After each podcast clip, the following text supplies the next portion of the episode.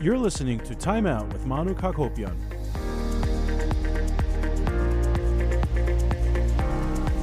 Hello, everyone, and welcome to another episode of Time Out with Manouk Akopyan. Today, we are joined by the editor of Asbarez, the Armenian media publication and newspaper that has been around for decades and really a beacon and a voice for the Armenian community from a media standpoint, from a news gathering standpoint, and really telling the stories from the community that have been undertold and uh, really taking the grassroots level into um, shining a light on uh, some of the undertold subjects in the Armenian community. We are joined by Ara Khachatourian. Ara, thanks a lot for joining us today.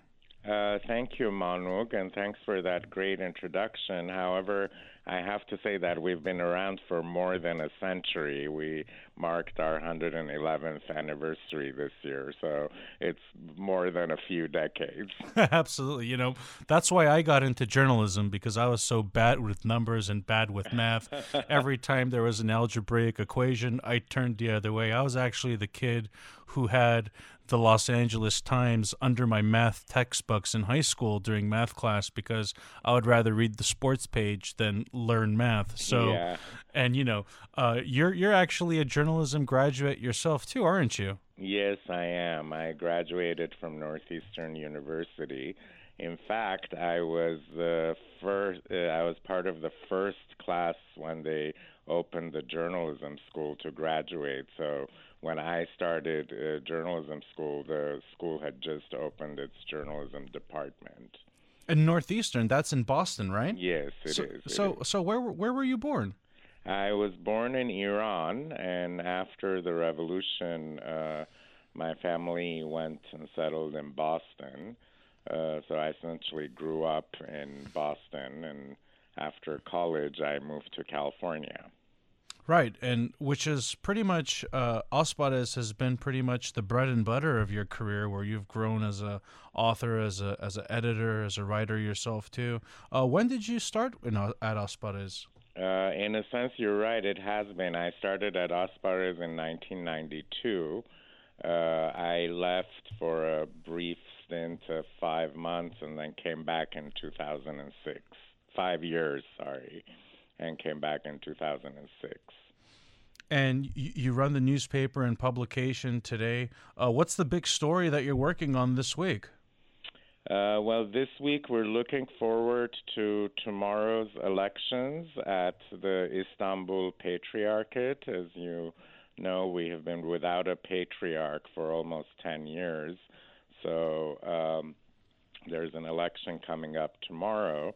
Uh, of course, uh, you know, the, government of Turkey has its hands all over it, and it has made a lot of people in the community uh, very upset about the infringement of Ankara on uh, this uh, issue. So let's see what happens. Right, and Asbarez, like you mentioned, over 111 years old. I know you guys still come out with the print publication as well too. Uh, where is the print uh, publication distributed? Uh, we're uh, in print in Armenian five days and one day in English. Uh, our subscription is mainly through uh, mail, and it's distributed around stores. But on Thursdays, we have a special Glendale edition that is distributed widely and for free around Glendale, Burbank, and La Crescenta.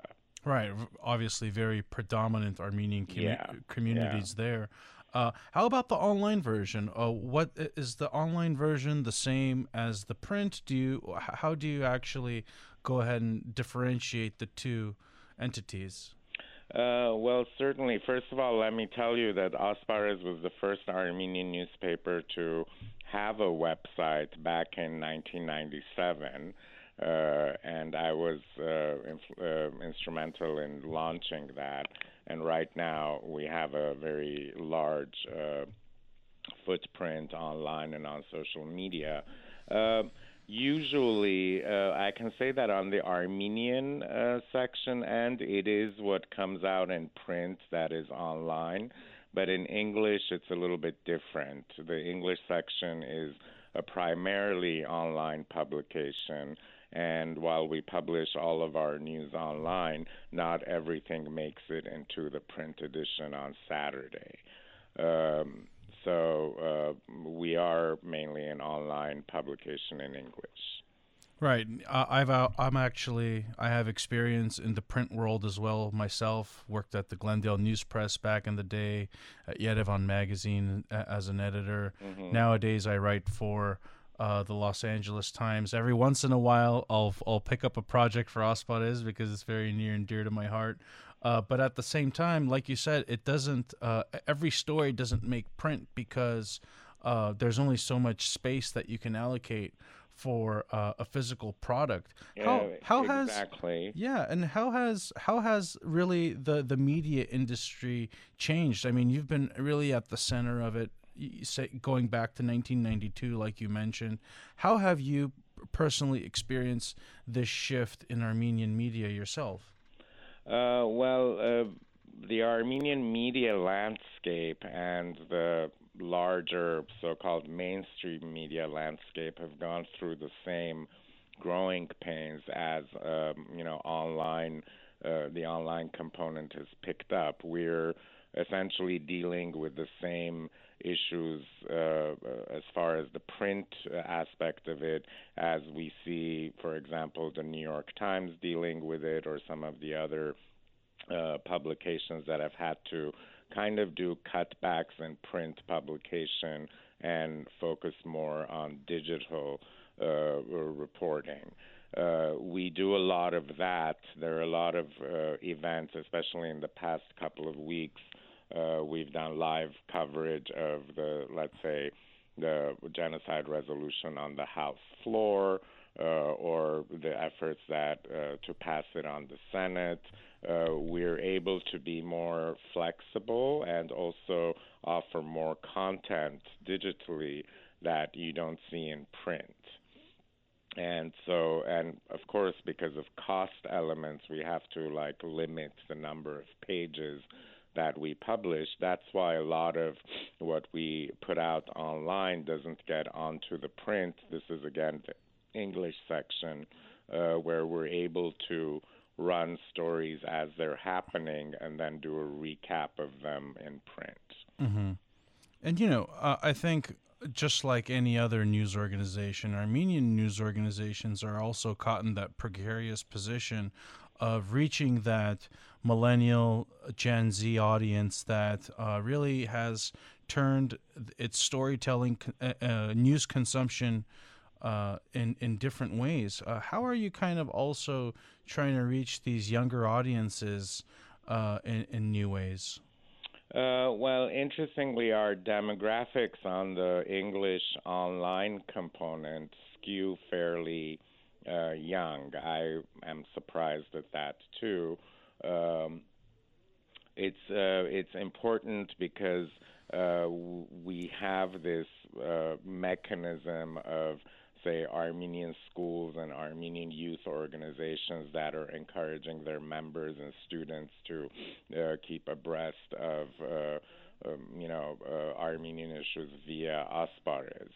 For example, this summer, without having a, a you know established internship program, I had seven interns from various Armenian schools in our community and some from uh, public school calling and wanting to intern.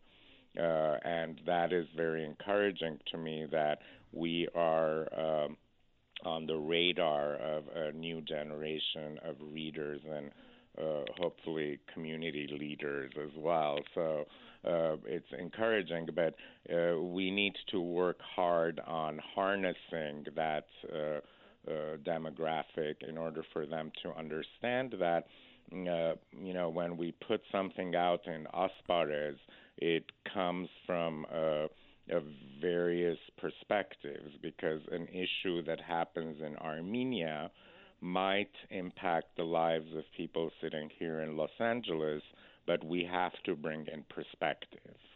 We have to add that extra element of explanation of, let's say, something that has to do with uh, laws in Armenia. How does that translate? Why is it important, and why are we featuring it? So we go that extra step of uh, kind of making things more palatable uh, for people who are interested in what's happening in Armenia as well as in our community. Right, and um, going back on Asbarez's history, it's still owned by ARF, correct?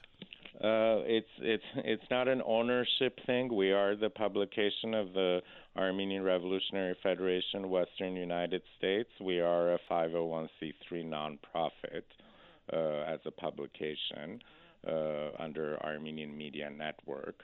Um, and uh, yes, I mean the newspaper was created 111 years ago in Fresno uh, because the community was growing and there was a need for an outlet where the community could uh, a find out what's going on you know around them as far as events as far as issues but also an arena which is what asbarez means in, in english uh, for community members to tackle various issues of importance and interest. And of course from day one we've had that mission of becoming a bridge between our community here and the homeland. Uh, back in 1908, the homeland had a completely different construct than it does right now, uh, but uh, we continue that same mission and um, I'm very happy to say that in the past several years, our readers have exponentially grown in Armenia as well because they're looking at us as an alternative source of information and one that reflects the diasporan uh, uh, approach to uh, various uh, events and issues. Right. And uh, covers stories both from a community standpoint here in Los Angeles, but also from a global perspective. Uh, mm-hmm. Uh, from a news gathering standpoint, how would you say uh, you guys uh, tell the tell the news? Is uh, is there like a percentage breakdown? Uh, how would you describe your, your news gathering efforts? it's not a percentage breakdown. Every morning when we come in, and of course, right now it's no longer a morning or evening issue. We're we're constantly uh, hooked 24 7. Uh, so we make a determination as to uh, what is the most relevant uh, subject to focus on on the day because on a given day uh, there could be, for example, a, a, Catholic priest being murdered in Syria, the uh, Armenian genocide resolution being debated in Washington, something happening here in California that is uh, critically important, uh, et cetera, et cetera. So we come in, we kind of swim in this vast ocean of information, and as the days go, day goes by, we uh, we try to flesh it out and kind of see which is more important. Uh, for example, it's critically important for us to talk about what I just mentioned the Istanbul Patriarchate elections. Uh, not because necessarily who's going to be the patriarch, but certainly the reflection of uh, the growing activism that's happening within the Turkish Armenian community uh, since Hrant Dink and propelled by his assassination so there is a link to that. Uh, that is why when Garo Paylan came to Los Angeles a couple of years ago, he was greeted as a hero. And I think Asbarez had a lot to do with introducing him as a viable activist on behalf of our national interests in Turkey. Uh, so when he came here, uh, he was also surprised of how well known he was in various circles, both within the older generation and also when he visited some of the schools in the region. He was kind of taken aback that these students know about him, know about some of the issues.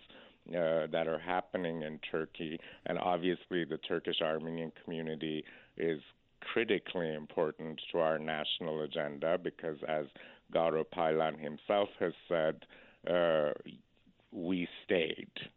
Uh, after the genocide, they're the ones who have kept up the Armenian identity in Turkey and uh, been able to advance some of the issues that uh, we have within the Turkish society and politics.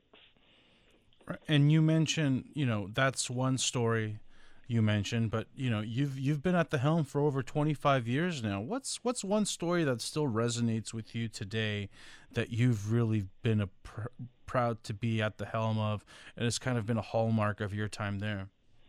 Uh, there have been there have been many, but uh, I think the role that we played in uh, during the actual war in Karabakh, where uh, we would be reporting on a daily basis on exactly the various troop movements, where they are, who uh, advanced, who retreated, and uh, whatnot, painted a very tangible picture for our readers that they too were engaged in the war on a daily basis. And that propelled a very successful movement to create, um, uh, you know, uh, this um, affinity toward Artsakh, the understanding that uh, the Artsakh victory uh, should happen and must happen as a, a, national priority rather than, oh, these are some people fighting 10,000 miles away. Right, and you you're as the editor, you're really shaping the story and identifying the stories and making sure they're journalist journalistically up to standards before it ever hits the mm-hmm. hits day. Uh, did you ever uh, have a hand in writing at the same time in your earlier years? Yes, I did. I did. What kind uh, of writing did you take partake in? Uh, well, you know, as the editor, I would do the editorials. I would, uh, you know, oversee the uh, kind of the opinion pieces flowing in and out, as well as doing the daily news writing, as I still do today. Um, so uh, it's also very interesting, having been here for so long, that uh, something happens right now, and you do have a memory of uh, kind of the genesis of the issue that was, say, 20 years ago or 25 years ago, and how you've covered it. And uh, it happened actually recently where we were talking, we were writing about something, and I went back in our archives, and there it was 20 years ago. We had covered the issue, and we were able to link it to those articles and all of that. And hopefully, we're in the process of digitizing all of our archives. We'll be able to do that on a more regular basis, and it gives the reader, you know, that background and that history uh, because nothing just happens on its own. I can say one of the uh, more exciting things that uh, I've had to cover was uh, the uh, popular movement in 2018, which saw the regime topple and a new kind of leadership take over in Armenia, and how important it is for us as diasporans uh, to become engaged in that process to make sure that, let's say, for the last, I don't know, 30 years, uh, we've had bad leadership. How can we make sure that this new one uh, stays and is able to implement the changes that will bring about a better Armenia for us? Well, Ara, we're going to take a quick break right now. And when we come back, we're going to talk about, I think, one of the more pressing issues today, which is, you know, the state of Armenian media, both domestically and in Armenia, the, the country itself. Uh, the the proliferation of fake news that also infects that also affects the Armenian community, and uh, as well as how the media has changed in uh, in a post Pashinyan world that uh, we all live in as Armenians. So uh, we're going to take a quick break, and when we come back, we'll we'll dive into these set of topics as well. Sounds good.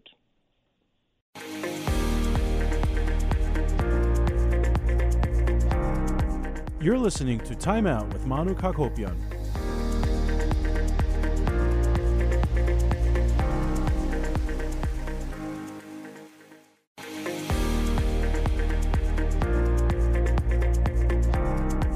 You're listening to Time Out with Manouk Akopyan.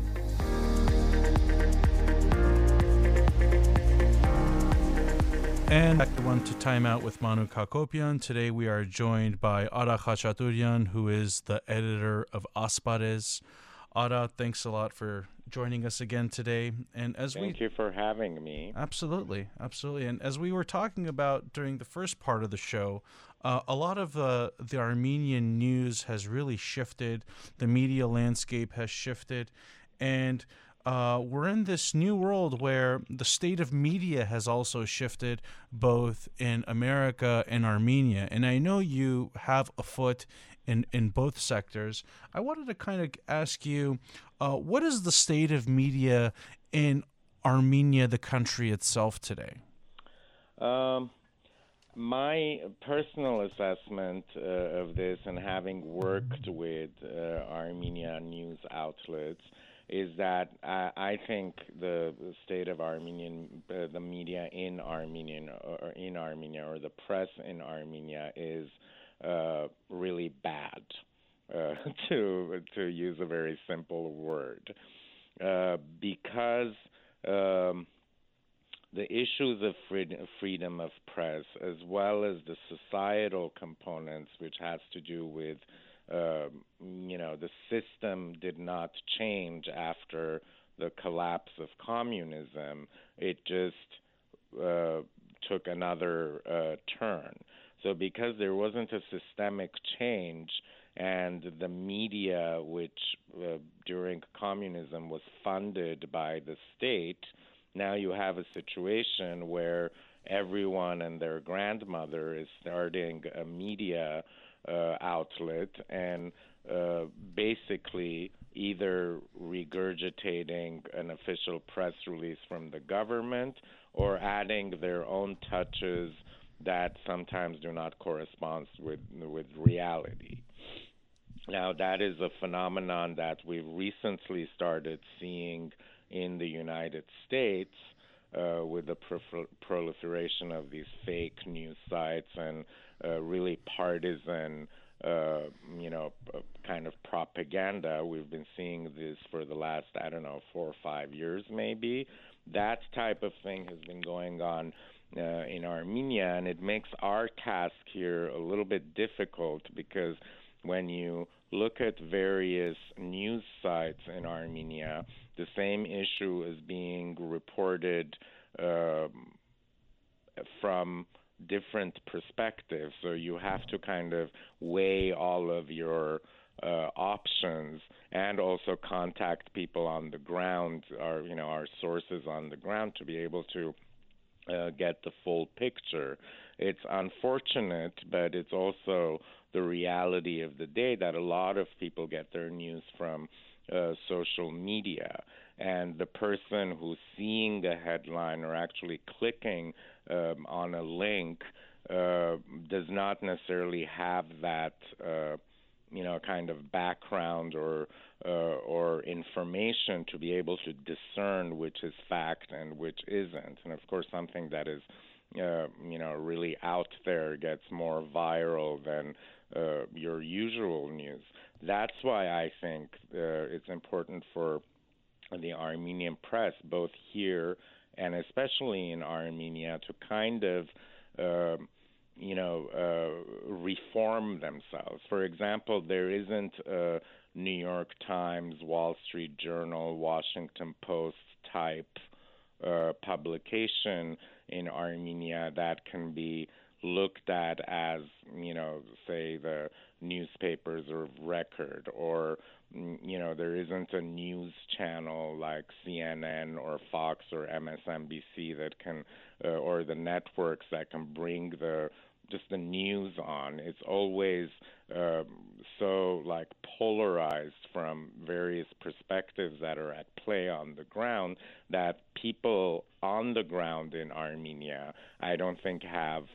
Uh, all the information, and they go by whatever they read on Facebook, Telegram, Twitter, or uh, whatever, and that becomes the source of their information. Now, uh, the same happens here. It has a mirror effect here in Los Angeles, where we have a, a diverse community, and those some of those uh, elements kind of pop up in daily conversation, and uh, it it it it taints the public view of how to view issues uh, more properly and delve into the uh, kind of it's a dumbing down of uh, news, which is unfortunately happening here in the United States. That facts don't matter anymore, and uh, whatever someone says uh, is this, and then people kind of rally either around it or oppose it, or uh, it it creates a, a really um, I'm trying to find the word a, a kind of a hectic society. Um, and I think that we have a responsibility in kind of uh, bringing it back to okay, here is a story, these are the facts, and you know, then there are other opinions you can express on it. You can uh, kind of uh, base your opinion on the facts. So I think it's important both in the U.S. and in Armenia and elsewhere that facts dominate news coverage because if the public isn't informed or uh, uh, does not trust the source of information, then when something real happens, that uh, public is going to be uh, kind of scrambling. Yeah, and, we, t- we kind of briefly touched upon it earlier. Uh, do you think, obviously, when the the Donald Trump when Donald Trump was elected into president, obviously the whole Russian element to the to the scandal really created this proliferation of fake news that you talked about. Looking back at Nikol Pashinyan's uh, run for office and his current seat, do you feel as if the the news coverage was uh, perhaps uh, any different than what it should have been? Um, well, I mean the the whole situation uh, with the popular movement that brought Pashinyan to power, and subsequently the parliamentary elections that took place, incidentally, a year ago, uh, I think took place in a in a society that was going through some kind of a euphoria, and that euphoria uh, fed into uh, the daily conversation and the daily news reporting.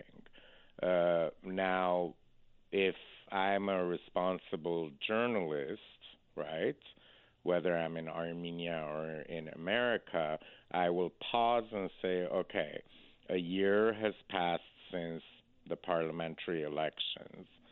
Uh, what are we anticipating and what are we expecting? And sort of call people to task the way that people are being called to task in Armenia is, uh, you know, kind of very, oh, if I see you uh, at a cafe, I'll tell you, or this issue of, you know, let's hold protests in front of the, uh, you know, courthouses, which has been going on for 20 some odd years, or ministries or whatnot. That uh, way of communication uh, does not get anything done uh, in any way. Of course, it's everyone's right to protest and express themselves, but I need, I think we need to find kind of a common ground where our expression and our opinion uh, are actually producing a discourse and a dialogue that will be beneficial at the end of the day for Armenia. And with um, with that, I mean, we, we talked about fake news as well too. I know around you know we just had Thanksgiving and over the holidays, you know, grandma's at the table and the aunts at the table and the uncles are at the table. Obviously, of a different generation, and uh, uh you hear it often. I saw it on Facebook. I saw it on Facebook and these links and these stories they they sh- get shared and spread like rampant fire and sometimes it ends in in my own lap and when i'm looking at these links and looking at the way these stories are covered it is clear that um, the it's it's fake news, and Yeah. it, it's also that could be prevalent in the Armenian community as well too. How do you think uh, we can get ahead of this to make sure that uh, we don't fall to the pitfalls from a community standpoint as well? Uh, well, I think you know that's the biggest challenge that is facing us uh, as professionals in the field, and, also the public. Certainly, I cannot go to the thousands, tens, or hundreds of thousands of people that uh, you know engage in my website and tell them uh, what to discern from uh, which source, because then you know I would be not doing my job. But I think the community needs to reach a level of uh, uh, uh, a level where they're able to uh, understand what is right and what's not. I mean, we live in a clickbait society. Uh, that you know these headlines scream at you from your phone or your computer screen, and sometimes, as much as you want to not do it, you click on it to see what it is. Uh, but uh, because we have not, especially in Armenia, had this uh, uh, media uh, situation where things are balanced, everyone is now a reporter all of a sudden. Uh, and everyone's uh, perspective on news is, uh, you know, the fact in in their opinion.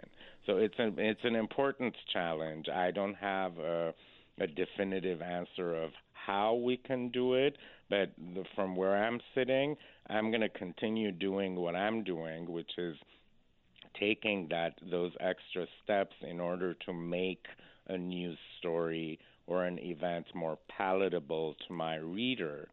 So when they continue reading it, they'll understand that I can become a trusted source in this type of reporting, and they will defer to me, uh, not me per se, but Asbarez uh, for uh, for their news and information.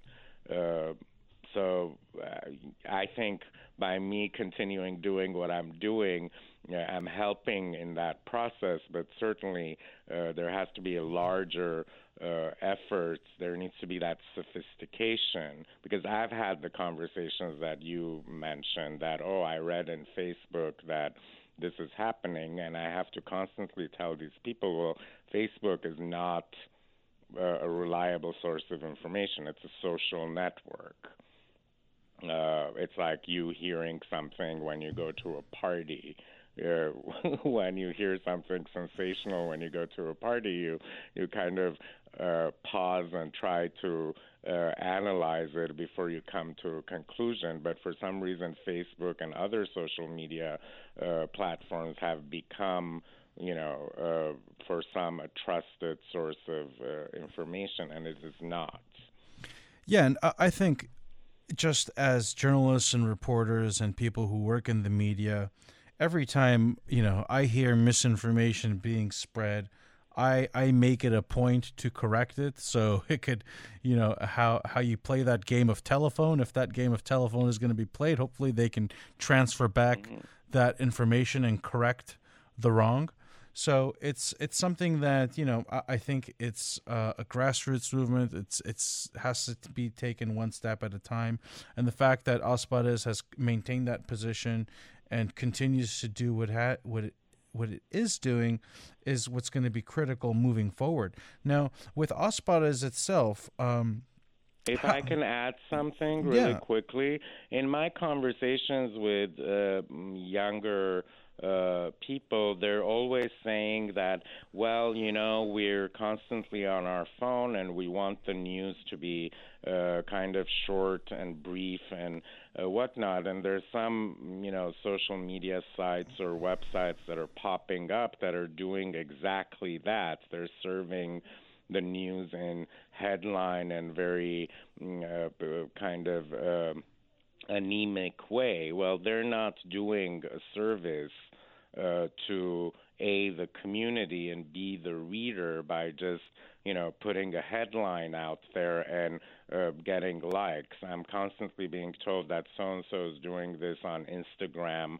Why aren't you doing it? I said because my uh, my mission is not to uh, you know engage people in likes and uh, uh, what or shares. My mission is to tell the story, and if people uh, and th- those people are also doing a certain type of a disservice by uh, kind of simplifying everything and feeding it to people and getting likes and shares from it and all of a sudden becoming like social media sensations.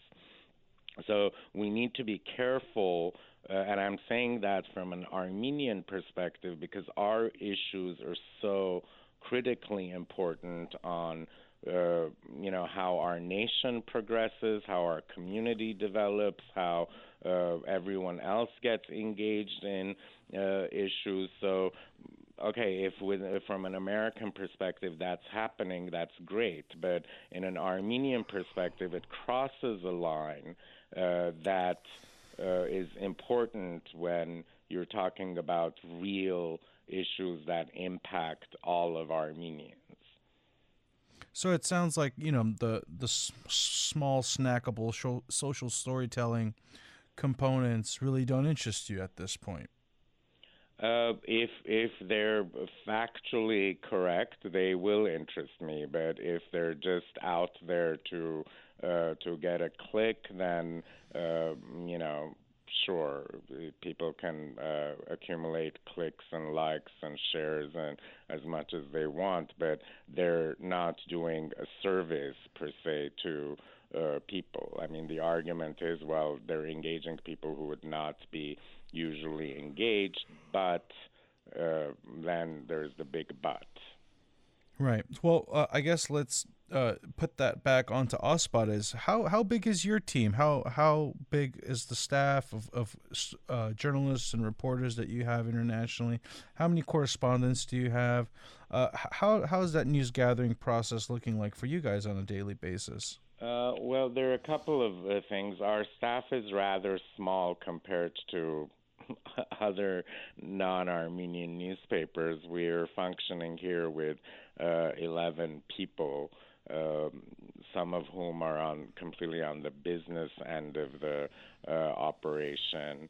Uh, so technically, in our newsroom, there's only a handful of people that work on the news. But because, for example, as I said, we're a publication of the ARF, uh, we have a large network of other publications around the world that uh, we look to. Let's say what's happening in Lebanon right now and how it is impacting the Armenian community there. If we were to report on it, we would rely on our colleagues in Beirut who are dealing with that on a daily basis to provide us with the proper perspective and the Armenian community perspective that could help define the uh, the issue.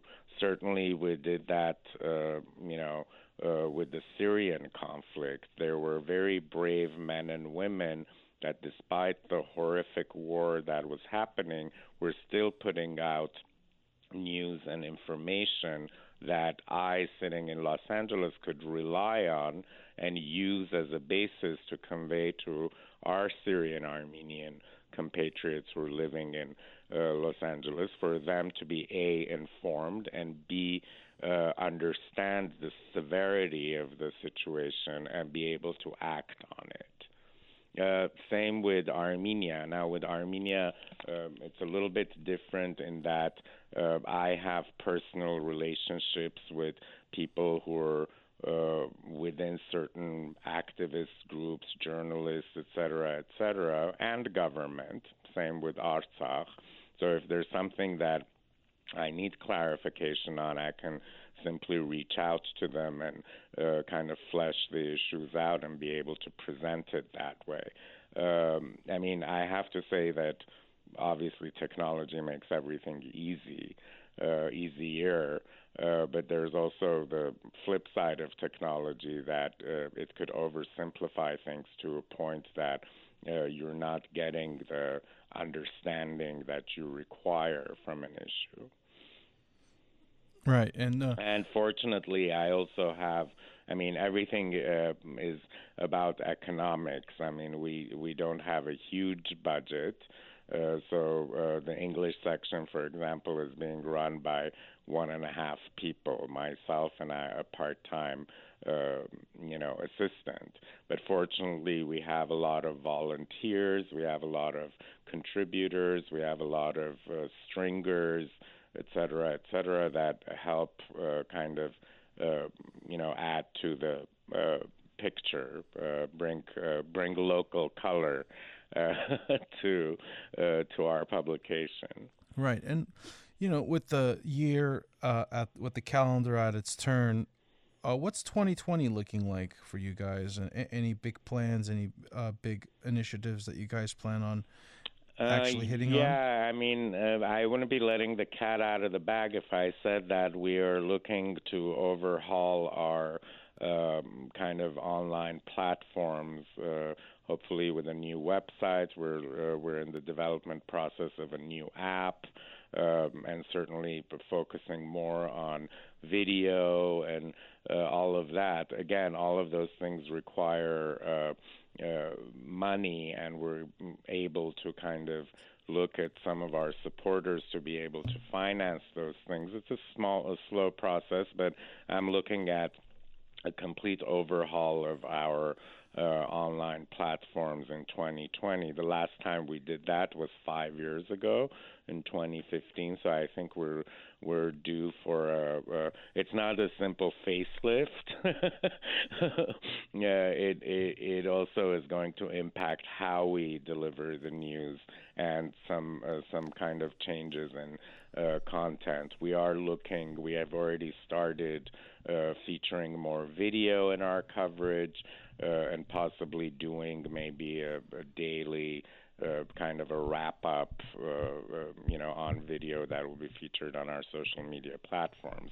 But the big story in 2020, certainly here in California, is going to be, I, I think, from uh, uh, January to March, the elections uh, here in the United States. Uh, there are many local races that are happening. There are uh, many Armenians that are participating as candidates in the election. Uh, and certainly, again, in March, there are uh, presidential and parliamentary elections in Artsakh. That's what we're going to be uh, focusing on. So the first quarter is going to be a lot about elections, whether it's here or in Artsakh. It's going to be our focal point. Well, it sounds like it's going to be exciting times. I'm, I'm especially excited about the facelift uh, you know, we're, we're in Los Angeles, so there's no better place to get a little, no place to get a little facelift than that. Let's get Dr. Garo Kasabian on the case. I'm sure, I'm sure he can do. I wish it were only a facelift. That's a very easy thing. It's it's content management, but I think we'll be able to do it. Absolutely, and you know, it sounds like it's going to be a very busy news cycle with the elections, like you said. Uh, we'll be looking forward to con- continuing to see Asbarez's first class news coverage of all of the important issues to the Armenian community. And Ara, we can't thank you enough for the great work that you've done throughout the last 25 years, uh, staying at the helm of the publication and really bringing readers uh, first class coverage. Thank you, Manouk. You have been part of uh, our coverage too, and I appreciate you participating in that every once in a while. And thank you for having me. Absolutely. Thank you, Ara, and looking forward sure. to seeing all the great stories coming out soon. Okay. Thank you, and have a good holiday and Happy New Year. Thank you. Likewise to you, too. All right. Bye-bye. Bye-bye. Bye. You're listening to Time Out with Manouk Akopyan.